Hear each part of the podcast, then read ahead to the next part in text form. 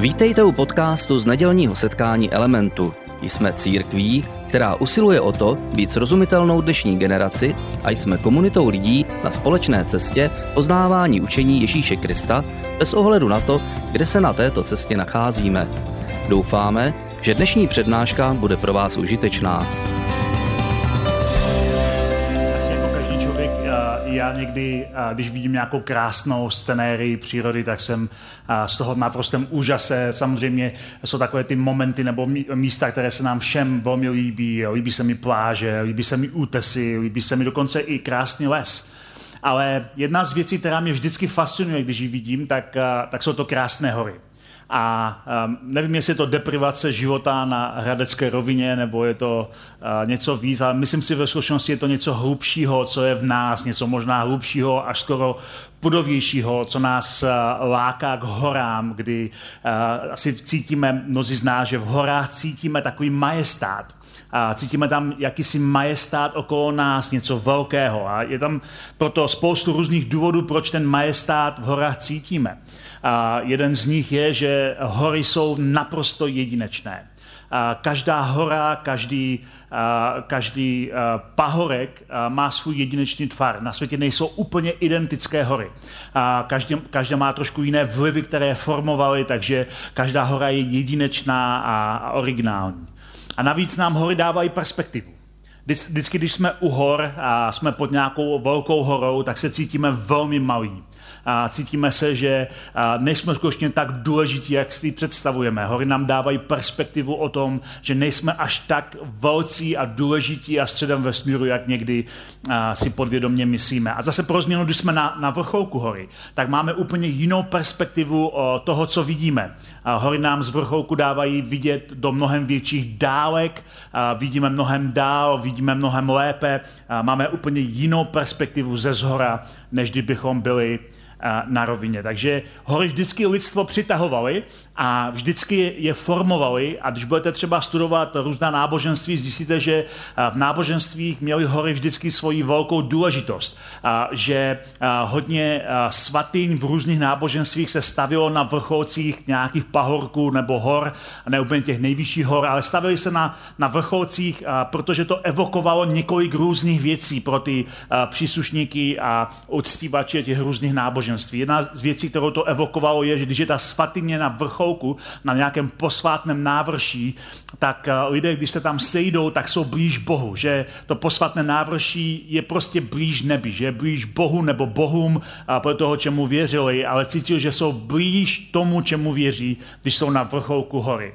A pak tady byla ještě jedna důležitá věc, a to je to, že když ta, ta svatyně byla na nějakém kopci a, nebo na nějaké hoře, která byla méně přístupná, tak to zkrátka vyžadovalo, vyžadovalo mnohem více úsilí a snahy se dostat do té svatyně.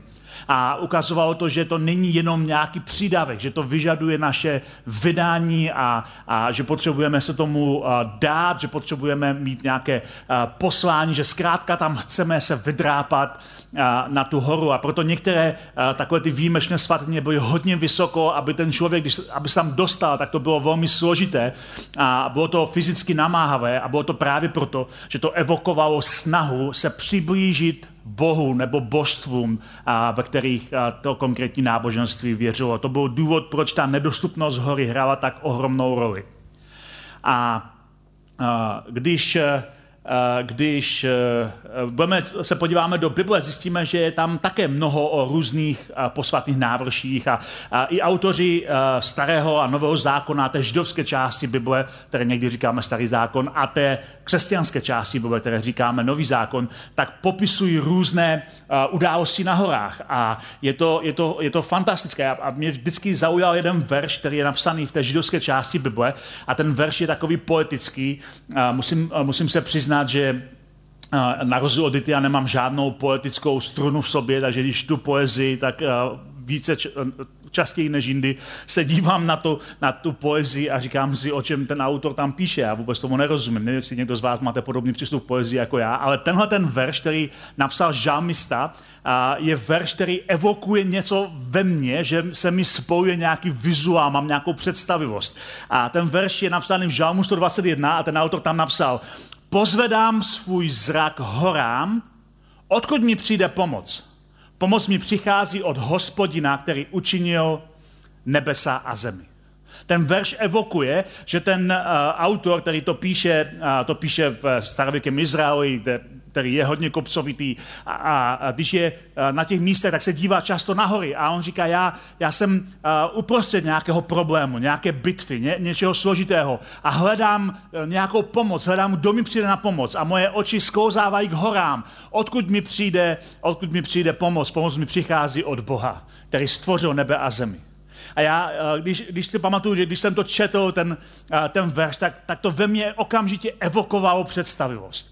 Sám sebe jsem viděl, když jsem četl ten verš, v situaci, kdy jsem v nějaké bitvě a kdy prohrávám. A každý z nás má takové bitvy. Máme různé bitvy. Bitvy se zdravím, bitvy ze vztahy, bitvy s financemi, bitvy sami ze sebou, bitvy s pokušením. Jsme v různých bitvách, kde máme někdy pocit, že prohráváme, že zkrátka selháváme, že nepřítel je příliš silný, že jeho vojska jsou příliš velká, že nemáme do síly, abychom vydrželi, abychom zvítězili v tom boji. Cítíme, že na všech stranách prohráváme a někdy přesně tak se cítíme a, i v našem životě. A možná ten boj není fyzický, že bychom s někým prostě se a, prali, ale je to boj, kdy cítíme, že bojujeme sami ze sebou. Je to boj, kdy bojujeme s různými okolnostmi, s různými temnými silami. Je to boj, který nás úplně svírá a my máme pocit, že v něm prohráváme. A v tohle je přesně ten moment, který ten žámista napsal, když jsem uprostřed toho boje, když jsem v tom údolí, kde prohrávám, kde se všechno sype a kde prohrávám, moje oči sklouzávají k horám a ptám se, odkud mi přijde pomoc. Pomoc mi přichází od Boha. A představuju to zhruba asi takhle. Pamatuju si, když jsem seděl v kině, a tenkrát ještě jsem byl v Chomutově a seděli jsme v kině s Ditou na, na pánu Prstenovi a, a, a viděl jsem tuhle tu legendární scénu a říkal jsem si, to je přesně ten žám. Oni to museli skopírovat z toho žámu. Odkud mi přijde pomoc, pozvám své oči horám, až tam objevil ten Gandalf, tak já jsem říkal, to je ono, to je přesně ono. My ale nebudeme mluvit pouze o horách v téhle sérii my budeme mluvit o historii, která se děje na horách. A my někdy, když mluvíme o historii, tak uh, máme za to, že historie je taková jakoby měť různých situací a momentů, které se stanou. A někdy něco prostě se stane dobrého, někdy negativního. A máme často pocit, že historie je spíš negativní, že je to jako sled různých uh, válek a násilí a zla. A, a, a můžeme se tak na historii dívat, protože je tam spoustu zla v historii, které, které vidíme. Ale historie také má spoustu krásných momentů. A uh, my budeme mluvit o historii, protože historie je mnohem víc než jenom změť nezávislých událostí. Budeme mluvit o tom, že historie je spíše jako nějaká cesta, která na sebe navazuje. Je to cesta, která nás vede po vrcholcích hor a po uh, hlubokých údolích mezi nimi. Je to cesta, která nás vede od jedné, uh, jednoho vrcholku druhému a často přes nějaké údolí. Je to ale cesta, která někam směřuje. A budeme mluvit o tom, že skutečně v historii vidíme, že to je jako, jako cesta, nahoru dolů, ale je to cesta, která někam plyne. A je to důležitá cesta pro nás. A celá tahle ta série vznikla kdysi dávno v mojí hlavě, když jsem, když jsem byl v památníku Martina Luthera Kinga v Atlantě. A pokud trochu se zajímáte o americkou historii, tu o nedávnou, tak Martin Luther King byl baptistický pastor, který, který vedl, byl jeden z vůdců hnutí za rovnoprávnost Černochů v Americe. A jenom před 60 eh, lety to vypadalo tam velmi zle. Nerovnost byla ohromná, eh, velké násilí eh, na černožské populaci a on vedl celé to hnutí takovým zvláštním způsobem, kterému se říká nenásilí. On na rozdíl od jiných vůdců, kteří prosazovali boj on prosazoval nenásilí, které se naučil od indického politika, právníka a zakladatele moderní republiky indické Mahatmy Gandhiho, který naopak se to naučil podle svých vlastních slov od Ježíše. Cesta nenásilí. A takže Martin Luther King se, se do toho boje pustil tím, že prostě nebojoval, tím, že protestoval nenásilně. A to hnutí bylo fantastické, uh, udělalo ohromné změny ve společnosti a když jste v tom památníku Martina Luthera Kinga, uh, který je postavený hned vedle kostela, kde byl pastorem, tak, tak tam můžete vidět různé části toho filmu z té doby, jak to vypadalo v reálu, různé fotografie, různé příběhy. A je to silná zkušenost a myslím, že každého, kdo jsem do Atlanty vzal, tak jsem ho vzal taky do památníku Martina Luthera Kinga. Je to, je to výborná, výborná zkušenost, která já si pamatuju, že tam byl poprvé, tak mi to hodně, hodně sformovalo. Říkal jsem si, to je, to je úžasná věc. A když jsem tam stál před tím jedním panelem, tak je tam zachycená řeč Martina Luthera Kinga, jeho poslední řeč předtím, než ho zastřelili o den později v jeho motelu. A o den později ho zastřelili, ale jeho poslední kázání, které kázal v Memphisu, tak v tom kázání a, řekl tyhle ty slova. A, to je přímo v tom kázání, jako, jako závěr toho kázání, on tam říká, nevím, co se stane teď. Máme před sebou několik těžkých dnů. Mně ale na tom teď nezáleží, protože jsem vystoupil na vrchol hory. Tak jako každý, chtěl bych žít dlouhý život. Dlouhověkost má své místo, ale o tu já se teď nestarám. Já chci následovat Boží vůli a on mi dovolil vystoupit na vrchol hory. A já jsem se tam rozhlédl a uviděl jsem za, zemi zaslíbenou. Možná, že se tam nedostanu s vámi, ale chci, abyste vy všichni tady dnes věděli, že my jakožto lid se do země zasíbené dostaneme. A tak jako jsem dnes, a tak jsem dnes večer šťastný. Nebojím se ničeho, nebojím se nikoho. Mé oči uzřely slávu přicházejícího pána. Jeho, jeho poslední veřejná řeč. Takže na druhý den zastřelili. A když jsem tam stál a slyšel jsem a četl jsem tyhle ty slova, tak okamžitě jsem věděl, na co se odkazuje.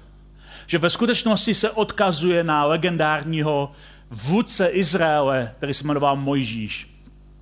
Protože ten příběh o Mojžíšovi v té židovské části Bible je přesně o tom, že Mojžíš jako největší vojevůdce izraelského národa používá stejný slovník. On vysvobodil, uh, vysvobodil ten svůj národ z egyptského otroství, vedl je do zasíbené země. Ale uh, ta cesta do zasíbené země trvala mnohem déle, než si měli představit. Byla mnohem trnitější a složitější, než se jim na začátku zdálo, že to bude trvat. A nakonec si uvědomili, že, že dostat se z Egypta nebylo tak snadné, ne fyzicky, ale mentálně. Oni dokázali dostat svá těla z Egypta, ale nedokázali dostat Egypt ze svého nitra. A nakonec celá ta generace, která odešla z Egypta, zemřela na poušti. A Mojžíš byl jako ten Martin Luther King. On je dovedl až na hranici zaslíbené země, ale nikdy do ní nevstoupil. Protože uh, i on sám měl stejný problém, že nedokázal dostat Egypt ze svého nitra. A nakonec eh, v, eh, v knize Deuteronomium, to je pátá kniha Bible, eh, je napsáno, že Možíš vystoupil z moabských plání na, ho, na horu nebo, na vrchol Pisgy naproti Jerichu. A hospodin mu ukázal celou tu zem. Takže předtím, než Možíš umírá, tak, tak, tak jde na takový výšlap na horu ze které vidí tu zasíbenou země, na vrcholku hory. Je těsně před hranicema té zasíbené země a vidí tu zasíbenou zem před sebou. A nikdy se tam on sám nedostane. Ale jeho oči uzřely slávu přicházejícího pána. A to je přesně to, to je terminologie, kterou používá Martin Luther King, a, když stojí a, na, před tím davem při svém posledním kázání. A během toho kázání on říká, já, sto, já jsem byl na vrcholku hory, já jsem viděl zasybenou zemi, naše vítězství v našem boji je blízko. Já jsem viděl zasybenou zemi. Já jsem viděl slávu přicházejícího pána. A to je přesně to, co Možíš říká. A já, když jsem, když jsem si uvědomil to spojení toho Martina Luthera Kinga a s Mojžíšem, tak jsem si říkal, to je zvláštní. Je to zvláštní. Kolik příběhů konkrétních lidí té židovské i křesťanské části Bible se odehrává na vrcholcích hor. Do té doby jsem si toho nevšiml, ale když jsem tam stál v tom památníku a díval jsem se na to kázání a uvědomil jsem si, že to je vlastně spojené s Mojžíšem, tak jsem si uvědomil, že skutečně ve té židovské části, tomu, čemu říkáme starý zákon, i v té křesťanské části je spousta příběhů spojena s vrcholky hor. Skoro jakoby formativní, formativní okamžiky biblických hrdinů potřebovali určitou perspektivu z vrcholku hor. Tak jsem si uvědomil, že dějiny Boha a jeho lidu jsou cestou po vrcholci hor, kde zakoušíme proměny, výzvy a požehnání, ale kde také zakoušíme pokušení, strasti a bolesti. Je to cesta po vrcholci hor. A my se v naší sérii, která začíná dnes a která bude trvat celých sedm týdnů, což je dlouhá doba, a budeme se věnovat především Ježíšově příběhu a formativním momentům z vrcholku hor z Ježíšova příběhu. Ale byli bychom slepí, kdybychom si nevšimli, že v té židovské části Bible, v té první části Bible je spoustu silných dějinných momentů, které se odehrály na vrcholcích hor. Tak abych vám trochu ilustroval, o čem mluvím, tak vám řeknu pár takových úvodních příběhů, co se odehrávalo na vrcholcích hor v té židovské části Bible. Mohli bychom mluvit třeba o, ho, o hoře Ararat. Hora Ararat má velký význam a v té židovské části Bible, v tom židovském příběhu. Je to příběh o lodi, a, která unikla potopě, celosvětové potopě, jak o tom píše Genesis, je to v té první, úplně první části té knihy Genesis, to, čemu se někdy říká pradějiny, že je to v době, než se zachycovala historie, tak jak ji zachycujeme dnes. A ten příběh vypráví, že na světě se rozmohlo zlo, že člověk byl zlý a že Bůh dokonce litoval, že stvořil člověka a že následkem toho zla na svět přišla ohromná potopa, která smetla celý svět, ale jedna konkrétní rodina s konkrétními zvířaty se zachránila na lodi. A ta loď pak nakonec, když vody opadaly, přistála na hoře Ararat, proto hora Ararat má ohromný význam pro dějiny Izraela. A možná si říkáte, no já nevěřím na celosvětovou potopu. Ale když dneska zkoumáme, uh, zkoumáme různé dějiny a díváme se do antropologie různých národů, tak, tak jsme byli schopni najít přes 250 konkrétních příběhů o potopě v různých kulturách, především v Ázii a v Americe je v různých kulturách, úplně odlišných kulturách, eh, přes 250 příběhů o masivní potopě. A všechny ty příběhy mají podobný scénář, bez ohledu na to, že by od sebe opisovali, protože byli dostatečně daleko v době před internetem, mají podobný scénář. Je tam, je tam vždycky uh, svět zničený kvůli zlu, je tam uh, konkrétní rodina, která se zachrání na lodí ze zvířaty. Uh, ty příběhy jsou velmi podobné ve všech různých kulturách, uh, jak říkám, přes 250 různých příběhů. Mají podobné společné rysy. Příběh Noema, Noémový archy se ale vyniká, je jiný než všechny ty ostatní příběhy, a to tím svým koncem. Ty příběhy mluví o tom, že člověk byl zničený kvůli svému zlu, ale že to pokračovalo dál. Ale Noémův příběh je jedinečný v tom, že na konci toho příběhu je tam ta důležitá, malá, ale důležitá zmínka o duze, kterou, která se objevila na obloze. A ta duha je v Noémově příběhu symbolem božího slibu záchrany a milosti. To, co odlišuje Noémův příběh od všech těch 250 jiných příběhů, není to zničení světa, ani záchrana konkrétních lidí, ale je to duha slibu, je to duha zaslíbení, že Bůh na tebe myslí, že Bůh tě má rád, že Bůh s tebou chce uzavřít smlouvu, že Bůh s tebou chce mít vztah, že Bůh tě chce zachránit, že Bůh ti dává milost. To je jádro, to je gro příběhu Noého, který kulminuje na hoře Ararat. Mohli bychom najít jiné hory, které jsou pro tu židovskou, židovský příběh extrémně důležité. Hora Moria. Hora Moria je důležitá pro Abrahamův příběh a pro i dokonce dnešní Izrael. A když Bůh povolává v tom příběhu v Genesis Abrahama jako praotce dneska bychom řekli praotce všech monoteistických náboženství, ale byl to především praotec židovského národa. Tak v té době Abraham žije v Mezopotámii. Žije v kultuře, která věří, že dějiny jsou cyklické že se stále opakují, že všechno bude tady znovu, že není nic nového pod sluncem, že neexistuje žádný počátek a žádný konec, že všechno se točí v kruhu. Cyklické kultury mají obraz kola jako svůj hlavní obraz, všechno se opakuje, to koloběh života, reinkarnace, znovu se narodíš. Ale v momentu, a uh, historikové se shodují, že tenhle ten moment přetvořil dějiny, kdy Bůh po, povolává Abrahama, aby vyšel z toho svého rodiště a šel do zaslíbené země, tady zase znovu zaslíbená země, tak to byl moment, kdy se dějiny proměnily. Historici říkají, ta věta a Abraham šel navždy změnila dějiny, protože dějiny se z cyklických staly lineárními. Směřujeme od někud někam. Někde je začátek, někde je konec. Máme nějaký cíl v životě. Nejsme v koloběhu, nejsme hříčky přírody, nejsme hříčky Bohu. Máme směr. Někdo má pro nás plán. Máme nějakou vizi. Jdeme za nějakými sny. Jdeme za nějakými cíly. A součástí toho slibu, který Abraham od Boha dostal, bylo, že Bůh z něho udělá velký národ. Že bude mít děti, jako je písku na moři, že bude mít děti, jako je hvězd na nebi. A to evokovalo, že to bude hodně dětí. Problém byl v tom, že Abraham a jeho manželka Sára především nemohli mít děti. A že to bylo takový jako na jednu stranu krutý slib, budete mít velké potomstvo a na druhou stranu nemůžou mít děti. A takže oni putují do té zaslíbené zemi, prožívají různá dobrodružství, různé vrcholy a různé doliny a vítězství a pády, ale furt nemají děti, snaží se to nějak řešit a pořád nic. Pak už jsou v momentě, kdy už jejich věk je takový, že ani nemůžou mít děti. Už je to prostě nemožné. A v tom najednou Bůh udělá pro ně zázrak. A oni otěhotní a je to ohromná věc. A, a porodí syna a je to začátek toho příběhu národa. Všichni jsou nadšení a, a Abraham je nadšený a, a jeho manželka je nadšená. Všichni jsou nadšení, protože je tady vítězství v tom příběhu. Nakonec přece jenom budeme mít nějaké děti, budeme mít nějaké potomstvo, nějaký národ. Jenomže, když je Izákovi, jejich synovi, když je náctiletý, mohou by být 14, 15, 16 let, tak Bůh říká Abrahamovi, já chci, abys mi ho obětoval jako oběť. A to Abrahama naprosto zmátlo, protože tohle dělali lidé, kteří věřili ve velmi zlá božstva obětování dětí. A Abraham je zmatený. Abraham je zničený, ale přesto je poslušný. Vezme svého syna, který by ho klidně přepral, vysvětlí mu to, vezme ho nahoru Moria, kde ho chce obětovat Bohu. Ale to všechno byl jenom test.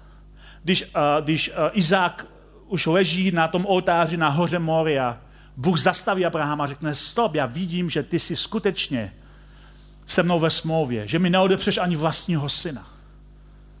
A právě proto, že ty mi neodepřeš vlastního syna, o 2000 let později, Bůh neodepřel svého syna a poslal svého syna Ježíše, aby zemřel za nás. Hora Moria je důležitá hora, protože na té hoře se Bůh setkal s obětí která byla z lásky a poslušnosti a on sám o 20 let později nabízí svého syna z lásky a jeho syn poslušně jde, aby zemřel za nás. Hora Moria do dneška stojí v Jeruzalémě. Hora Moria je to, co dneska nazýváme chrámová hora, na které stál chrám, který dneska už nestojí. A je to do dneška jádro sporu, ale když tam ten chrám stál, tak Židé věřil, že to je přesně to místo, kde se nebe a země protínají. Že to je přesně to místo, kde se nebe a země protínají, protože to bylo místo, kde Bůh se setkal s obětí z lásky a poslušnosti. Hora Moria pro Židy je velmi důležitá hora v celém tom její příběhu. A na horu Moria pak jednoho dne přichází Ježíš 2000 let poté, co tam byl Izák. A je to, je to náštěva Boha v jeho chrámu.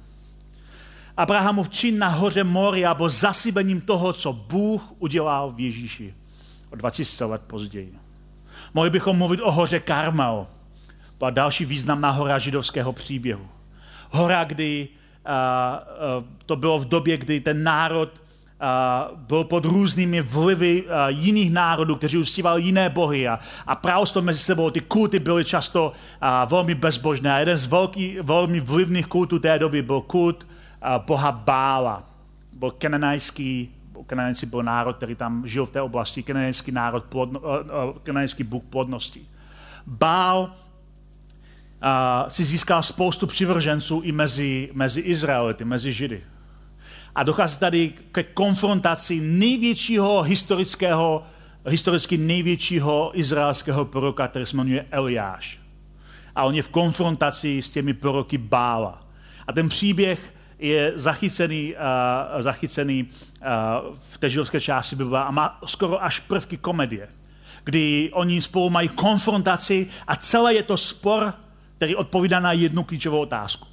Je Bůh, je Bůh Židů, jak něho věříme, reálný Bůh, anebo jenom věříme systému, náboženskému systému, různých obětí. A, a to je otázka, kterou bychom se mohli ptát i dnes. Je Bůh, ve kterého věříme, reálný Bůh, nebo věříme jenom náboženskému systému? Je to stejná otázka.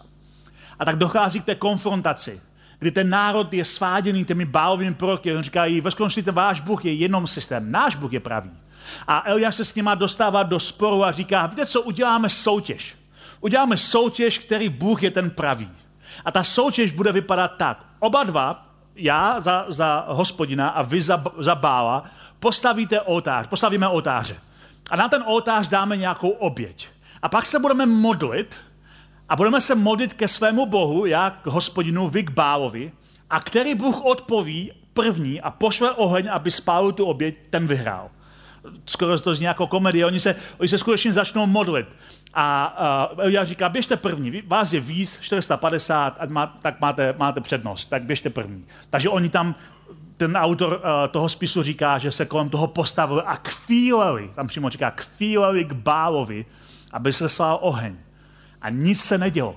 Nic se nedělo, nedělo se nic dlouhou dobu. Takže uh, po nějaké době už, uh, už si tam lidé začali nudou okusovat prsty, někteří začali usínat. A, a Eliáš si s ním začal dělat legraci. Říká, co pak? Bál neodpovídá. Možná se s někým zakecal. Možná dokonce usnul. Víte co? Bál je možná na záchodě. To tam přímo je napsáno, musíte, musíte číst ty židovské příběhy. To tam přímo napsáno. Možná je na záchodě a nic se neděje. A pak uh, Eliáš řekne, OK, tak teď, teď je řada teda na mě. Postaví tam tu oběť, ten, ten, uh, ten oltář, dá tam tu oběť, poleje to vodou, aby bylo jisté, že tam není někde nějaký tajná, taj, tajný oheň. A pak řekne, hospodin, ty to vidíš, a puf, padne oheň.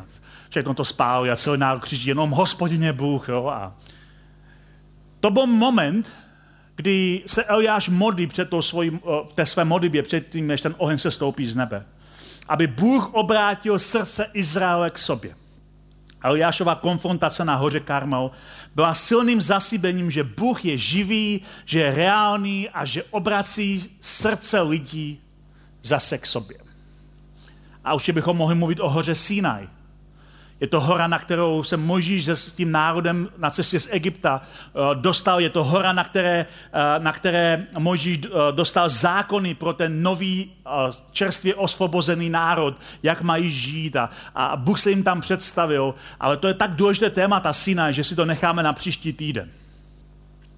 Já se snažím pouze říct, že chůze po vrcholcích hor není pouze o zážitku samotném, ale že je to o nalezení našeho vlastního místa v božím příběhu. Protože Bůh chodí po vrcholcích hor a na, my máme nějakou roli v tom příběhu, máme nějaké místo v tom příběhu. A každý z nás v tom příběhu může najít svoji konkrétní roli, svoje konkrétní místo. Můžeme říct, že jako v tom, tom příběhu Sinai, Bůh nás chce vést na výšiny, které nás formují, kde nacházíme pomoc a naději ve svých zasíbení. Když se díváme na všechny ty příběhy, které jsem dneska zmínil, ať už to byla hora Ararat, uh, nebo Moria, nebo uh, Sinai, nebo Karmel, to všechno byly hory, které něco slibovaly. Ty události, ty momenty, ta zkušenost na těch vrcholcích hor byly nabité zaslíbením. Bůh tě má rád. Bůh na tebe myslí. Bůh tě chce do svého příběhu. Bůh chce přetvořit dějiny ve tvůj prospěch. Bůh chce něco změnit. Bůh má pro tebe nějakou cestu. Ty, ty, ty zkušenosti na vrcholcích hor mají formativní charakter a nacházíme tam naději v božích zasíbeních. A už jsem říkal na začátku, že hodně náboženství stavilo různé svatyně a posvátné kůly a různé další věci na, na návrších, že to evokovalo, že jsou blíž k božstvům. A I v Izraeli to nakonec mnoho těch lidí dělalo. Uh, odpadlo od, od hospodina, od Boha, začali jako uctívat ty různé bály a různé jiné bohy těch okolních národů. A, a autor první královské, to, to je v době toho Eliáše, on tam, on tam říká, že Juda páchal, co je v hospodinových očích zlé. Juda je jiné slovo pro Izrael. Páchal, co je v hospodinových očích zlé. Na kdejakém vyšším návrší a pod kdejakým košatým stromem si nastavili obětní výšiny, sloupy a posvátné kůly na jakém vyšším návrši si postavili nějaký oltář, nějaký chrám, nějakou svatyni. A e, ti izraelští proroci, to je ta, ta druhá uh, podstatná část té židovské části Bible, uh, kritizují právě toho, že ten národ odpadl od Boha, staví si nějaké posvatné návrší. Ale ne, nejenom, že kritizují, oni také říkají, že Bůh to nenechá jen tak že Bůh přijde a projde se po těch posvátných návrších a že něco, něco udělá, že to přetvoří, že to změní. A že třeba prorok Micháš, on říká tyhle slova, ale hospodin opouští svůj příbytek, už se stupuje, šlape po výšinách země, hory se pod ním rozpouštějí, rozevírají se rokliny, podobají se vosku v ohni, v vodě stekající horským úbočím. To je samozřejmě poezie, ale on tady říká jinými slovy, že po těch posvátných návrších, které lidé staví, aby uctívali něco, k čemu dávají naději, tak Bůh na to sestupuje sám, šlape potom a pod ním se to úplně rozplývá. Protože Bůh nejenom, že přijde, aby šlapal po těch posvátných návrších, které si stavíme ve svých životách, po jinými slovy našich jistotách, ale že je přetváří, že je proměňuje, že se rozpadají, protože on sám nás zve do svého příběhu. Bůh naše dějiny naštíví, projde se po vrcholcích hor přesně tam, kde se formuje historie a přetvoří. To uvidíme v naší sérii. Uvidíme, jak Bůh přichází do konkrétních situací a jsou to formativní momenty pro nás, které on přetváří, protože nás pozývá do svého příběhu. A jiný prorok, který se jmenuje prorok Abakus, říká úplně stejnou myšlenku. Říká, mou silou je můj pán, hospodin. On dává mým nohám obytozvaní, vodí mě na mé výšiny. On mě vodí na návrší. Některé příklady říkají, vodí mě na ty poslat na návrší. On mě tam vodí. On mě bere do svého příběhu, tak jako on kráčí po těch vrcholcích a přetváří dějiny. On mě zve do svého příběhu, abych kráčel po vrcholcích hor s ním. A to bude cíl naší série. Podíváme se na některé formativní momenty příštích následujících týdnech. A podíváme se na to, jak Bůh nás ve do svého příběhu na vrcholky hor. Co se tam můžeme naučit, co se tam může změnit. A já se pomodlím na závěr, a to bude konec té první úvodní části celé série Mountaintop Experience. Já ti děkuji, pane, za to, že ty jsi ten, který který kráčí po všech těch posvátných návrších našeho života, které si my stavíme a po těch našich jistotách, které si vytváříme. A že ty po nich kráčíš a tvoříš tam historii. Přetváříš situace, měníš dějiny. A děkuji za, také za to, že nás zveš do svého příběhu. A že jak Abakuk se modlí, že dáváš našim nohám bytozlaní, abychom mohli běhat na ty výšiny s tebou. Já ti děkuji za to, že nás zveš do svého příběhu, abychom přetvářeli dějiny a historické formativní momenty spolu s tebou. Tak se modlím za to, aby každý jeden z nás tohoto série se mohl naučit, co to znamená konkrétně. Jak můžeme, uh, můžeme zakoušet tu perspektivu zkušenosti na vrcholci hor. Zkušenosti, která nás promění, zkušenosti, která nás transformuje, která nás motivuje a která nám především dá naději v zasíbení. Mnozí z nás můžeme být jako v té ukázce z toho filmu v hlubokém údolí, kde prohráváme, kde, kde selháváme a kde už to dál nezvládáme. A v těchto těch okamžicích se modlím, aby každý z nás mohl pohlednout k horám, odkud nám přijde pomoc, protože pomoc nám přichází od tebe, který si stvořil nebe a zemi. A my chceme, aby tak jako ten Gandal, aby si ty vtrhnul do našeho života.